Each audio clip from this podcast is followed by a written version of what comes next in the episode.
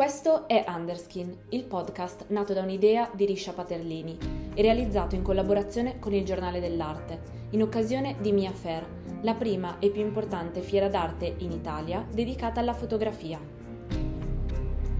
Underskin vi parla di quello che sta sotto la pelle coriacea dell'Iran, per guardare la storia e la condizione contemporanea di questo paese attraverso gli occhi dei suoi artisti, veri protagonisti di queste narrazioni.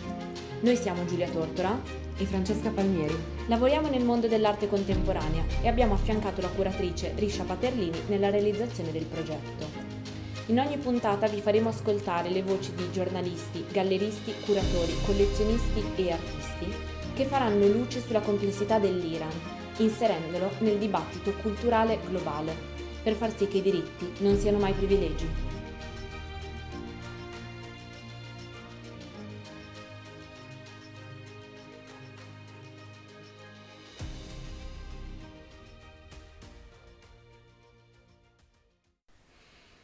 Oggi è finalmente il primo giorno di fiera ed io e Francesca siamo assolutamente determinate nei prossimi tre giorni ad intervistare tutte le gallerie e gli artisti che hanno preso parte ad Underskin.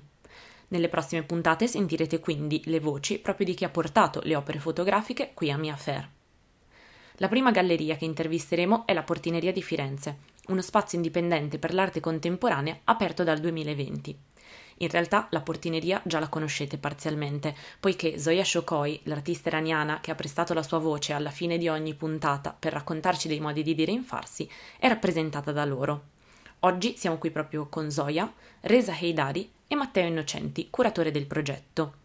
Per l'occasione Zoya tradurrà per Reza dal farsi all'italiano. Quindi io vi ringrazio tantissimo per essere qui oggi con noi e mm, per averci dedicato del tempo. Dal momento che abbiamo la fortuna di avere voi artisti direttamente qua a Mia Fair, vorremmo chiedervi prima di tutto un approfondimento sulla vostra pratica artistica e in particolare ovviamente sui lavori che avete portato qua in fiera. من رضا هیدری هستم رضا هیدری شاهبودک هستم حدود 20 سال میشه عکاسی میکنم و عکاسی رو از ایران شروع کردم به خاطر اینکه از بچگی به همراه خانواده به ایران مهاجر شدیم و توی این 20 سال هم عمده فعالیت هم در حوزه مهاجرت بوده به خاطر که به هر حال خودم تو ایران مهاجر بودم یکی از دقدقه های اصلی همیشه توی زندگی پدیده مهاجرت بوده و شکل خاصی از مهاجرت که توی ایران هست برای افغان ها خیلی همیشه برام دقدقه بوده که بتونم اون در واقع اون مسئله رو پوشش بدم به صورت تصویر. Reza, Reza, sono Reza Dari Shadbidak, sono afgano e da vent'anni che sto facendo le fotografie. Eh, tema, le tematiche principali dei miei lavori sono immigrazione perché sono stata appunto immigrata in Iran e mi interessava sempre, mi interessa tuttora capire la vita dei immigrati afghani in altri contesti, anche in Iran, anche con famiglia. به خصوص به خصوص در هشت سال اخیر یکی از کارهای کارهایی که انجام دادم این بود که در مشهد منطقه‌ای که زندگی می‌کردیم شهری که هم مرز با افغانستان هست یک گروهی رو ایجاد کردیم از بچه های مهاجر افغانستان که عکاسی رو به اونها آموزش دادم و این بهانه ای شد برای خود من هم که دائم درگیر عکاسی باشم و عکاسی انجام بدم Soprattutto negli ultimi otto anni ho iniziato questo progetto in una città al confine tra Iran e Afghanistan, ho iniziato a insegnare fotografia ai ragazzi, così è stato anche un motivo per rimanere sempre in vicinanza con fotografia. پروژه‌ای رو که پروژه‌ای رو که برای میافر معرفی کردم و آوردم در واقع یک رسمی هست بین افغان ها و بخش از بعضی از شهرهای ایران که در واقع یک مثل یک بازی ولی بازی نیست و یک در واقع یک جور شرط بندی هست. به نام خروس جنگی که اینها خروس ها رو از بچگی از زمانی که جوجه هستن اینا رو تربیت می‌کنن برای که در واقع خروس ها با هم دیگه بجنگن و اونها در واقع شرط بندی می‌کنن سر اون. سر اون جنگیدنه Il, proge- il, progetto che ho portato a Mia Fair è un gioco, una scommessa che viene fatto tra afghani anche in altri, eh, altre città in Iran che principalmente vengono educati, educano i galli per poter essere, mh, combattere, lottare tra di loro. در واقع زمانی که این پروژه رو شروع کردم بیشتر شکل تفننی داشت و خود او جنگیدن خروسه برام جذابیت داشت ولی هرچی که پیش رفتم خیلی بیشتر به این نتیجه رسیدم که این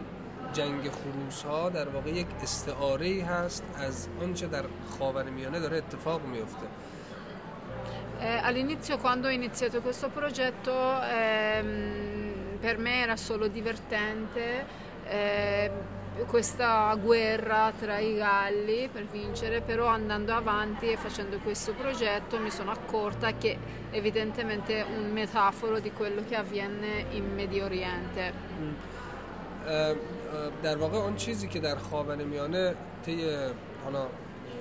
سالهایی که من تجربه زندگی رو دارم توی اون منطقه این هست که کشورهایی که ابر قدرت هستند اینها یک سری منافع اقتصادی رو در خاور میانه از خودشون می‌دونن و می‌خوان اونها رو به دست بیارن. به خاطر همین آدم هایی رو در واقع تربیت می‌کنن آدم هایی رو تمویل می‌کنن به اسم گروه های مختلف و حتی شاید مثل افغانستان حتی به عنوان رئیس جمهور در واقع که آدمی که 50 سال 60 سال در امریکا تربیت شده اون در واقع در افغانستان 20 سال پیش بعد از طالبان گماشته میشه به عنوان رئیس جمهور و می‌بینیم که در واقع اون بازی هم یه 20 سال بیشتر طول نمی‌کشه و بعد باز دوباره همه چیز برمیگرده سر خانه اول. Considerando il mio vissuto in Medio Oriente, in quanto afgano, mi rendo conto che alcuni eh, poteri educano eh, alcuni eh, alcuni personaggi, perfino um, un, un, presidente di un paese, eh, per ehm, recitare un ruolo per cambiare certe cose in, in, nella zona in Medio Oriente. به خصوص عکس اول همیشه در ذهن من تداییگر در واقع چهره ملا عمر اگر حتما در رسانه ها دیدیم که یک چشم نداره و این خروس در واقع در جریان همین در واقع شرط بندی ها و مبارزه هایی که ما هم با انجام میده در واقع یک چشمش کور هست و ولی باز هم با همین شکل باز هم در واقع ازش استفاده میشه برای جنگیدن. و این عکس همیشه برای من این تصویر همیشه برای من تداعیگر ملا عمر هست. Eh, in questa serie prima fotografia eh, che è un gallo eh, cieco eh, da un occhio, eh, per me è rappresentante di Mullah Omar che lo vedo come chi ha, mh, mm, ha partecipato nelle, nelle, scommesse, ha lottato e che però tuttora cioè, va avanti questo simbolo e è sempre un dado per, per giocare in questa quest'area. و در واقع اون شخص طی سالها تربیت شده بود در غرب و در یک بازی سیاسی به افغانستان منتقل شد و سالها در واقع اونجا زندگی مردم رو با آتش کشید و در واقع بخشی از جنگی که در افغانستان اتفاق می افتاد حاصل کارهای او بود و تا زمانی که کشته شد. و در واقع این مجموعه همیشه یک استعاره برای من هست از اون چی که در خاور میانه در کشورهای عربی طی سالهای اخیر ما دیدیم اتفاق میفته در ایران، افغانستان، پاکستان و در خیلی از کشورهای دیگه ما می‌بینیم که دقیقا یک همچین بازی یک همچین بازی تاج و تختی یک همچین بازی آدم هایی که در واقع لیدر هستن و تاجدارهای اون منطقه هستن در جریان هست Omar alla fine è stata una persona che è stata una persona che è stato educato nell'Occidente, ha imparato a combattere, fare le cose E alla fine questo progetto, sem- progetto sempre mi ricorda tutti i meccanismi eh, che avvengono nei paesi arab- eh, arabi in questi anni, Afghanistan.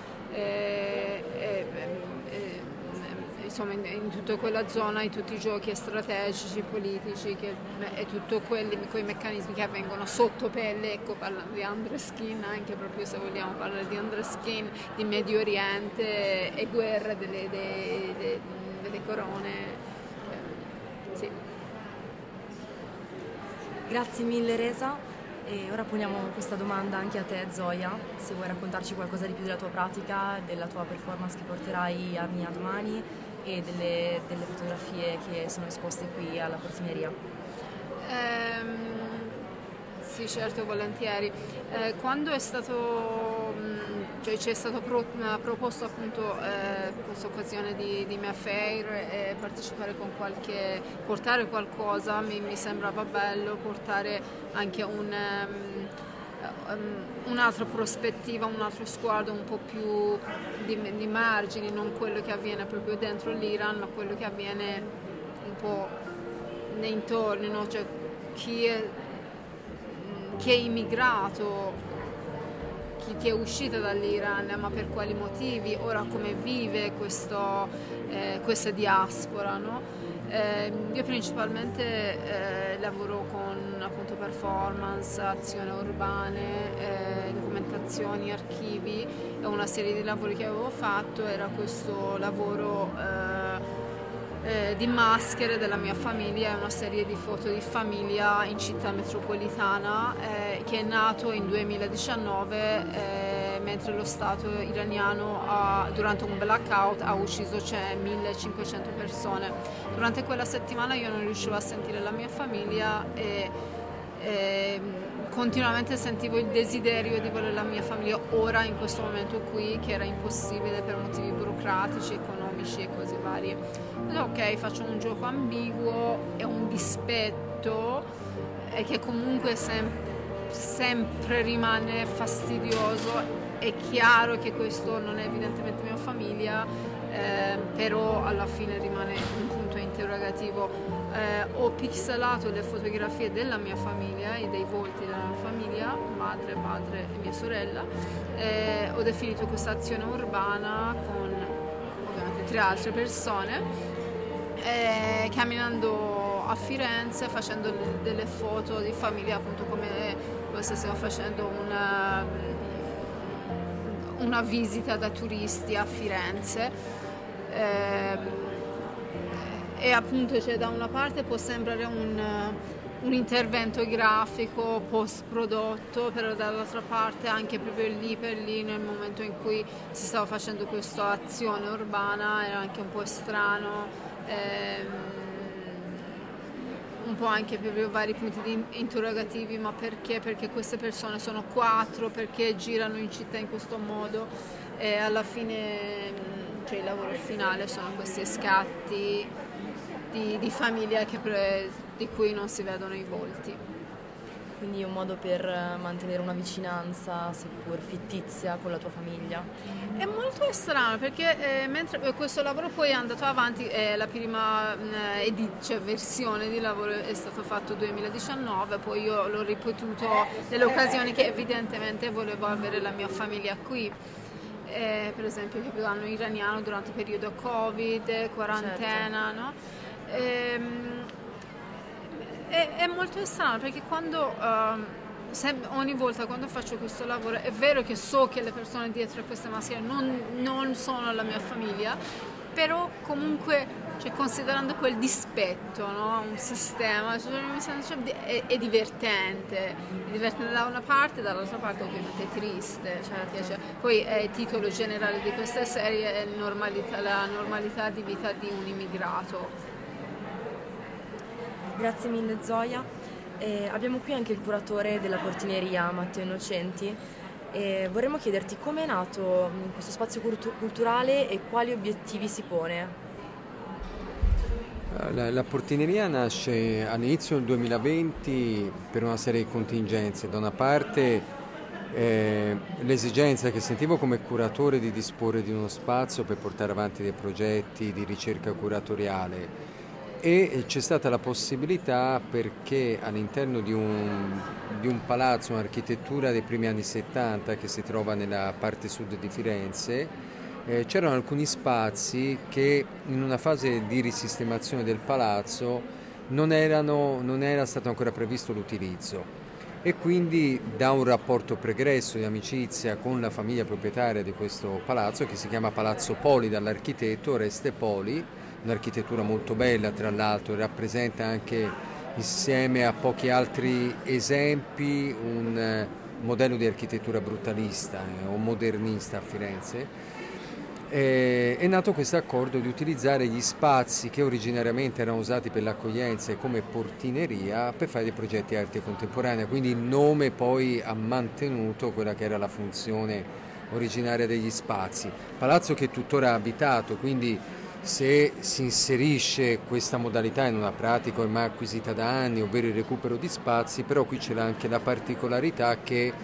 lo spazio che stiamo utilizzando mantiene la funzione originaria. Ehm,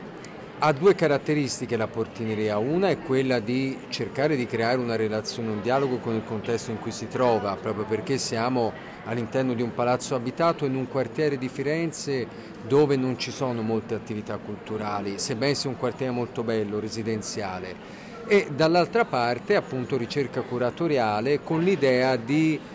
ciclicamente rinnovare eh, la serie di progetti, quindi non incentrarsi soltanto su dei focus tematici, ma rinnovarli nel tempo. Ed è in effetti quello che poi è accaduto eh, all'inizio dello scorso settembre, settembre 2022, concluso un ciclo di mostre personali, ne è iniziato uno nuovo che ha come titolo, macro titolo Emerge, perché l'intenzione è quella di mettere in relazione progetti d'arte contemporanea con ciò che sta accadendo nell'attualità, in senso, in senso lato, quindi non necessariamente deve avere solo una connotazione politica, la può avere anche una connotazione culturale e così via. E dato che quando abbiamo iniziato questo nuovo ciclo eh, sono iniziate anche le, le, prime proteste in Iran dopo eh, l'uccisione di Masamini, eh, con Zoya ci siamo detti il primo progetto è importante, è giusto che riguardi l'Iran.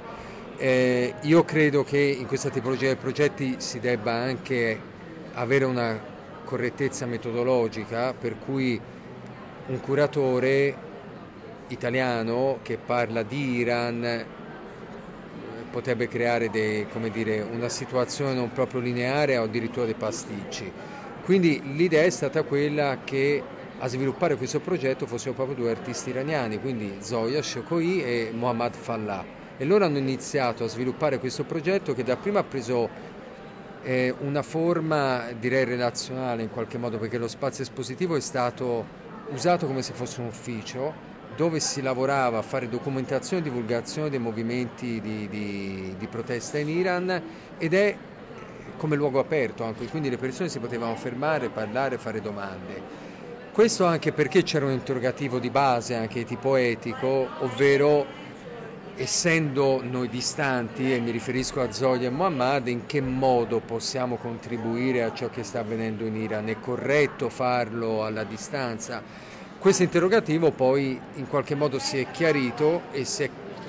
hanno capito, si è capito insieme che effettivamente è importante anche un contributo alla distanza. Da lì il passo successivo è stato quello di organizzare un progetto espositivo che ha coinvolto quasi 30 artisti e ogni artista è stato posto lo stesso interrogativo, in che modo ciò che sta avvenendo in Iran, la rivoluzione iraniana, perché la potremmo definire così, forse è più corretto definire questa rivoluzione iraniana rispetto a quella del 78-79, sta in rapporto con la nostra rivoluzione,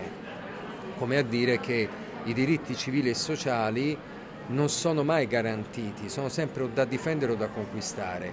E da quindi è nato un progetto espositivo e poi lo step ancora successivo è stato quello eh, tramite l'incontro con eh, la curatrice Riccia Paterlini e quindi il suo progetto di dedicare una parte, una sezione della, della fiera all'Iran, di portare cinque degli artisti che erano in mostra con una loro ricerca fotografica ed è quello che poi abbiamo, stiamo esponendo a, a, a Mia Fair. Quindi sebbene noi non siamo uno spazio esclusivamente dedicato alla fotografia perché eh, la Portini ha progetti arte contemporanea, quindi eh, è uno spazio dedicato alle arti visive contemporanee, però questo caso è stata una possibilità, in certo modo anche una sfida, concentrarsi sul mezzo fotografico. Vi ringraziamo moltissimo per averci spiegato più a fondo la vostra pratica artistica e curatoriale con molto rispetto, delicatezza e tanta cura. Quindi noi vi ringraziamo molto di aver partecipato a Mia e a questo podcast e grazie mille.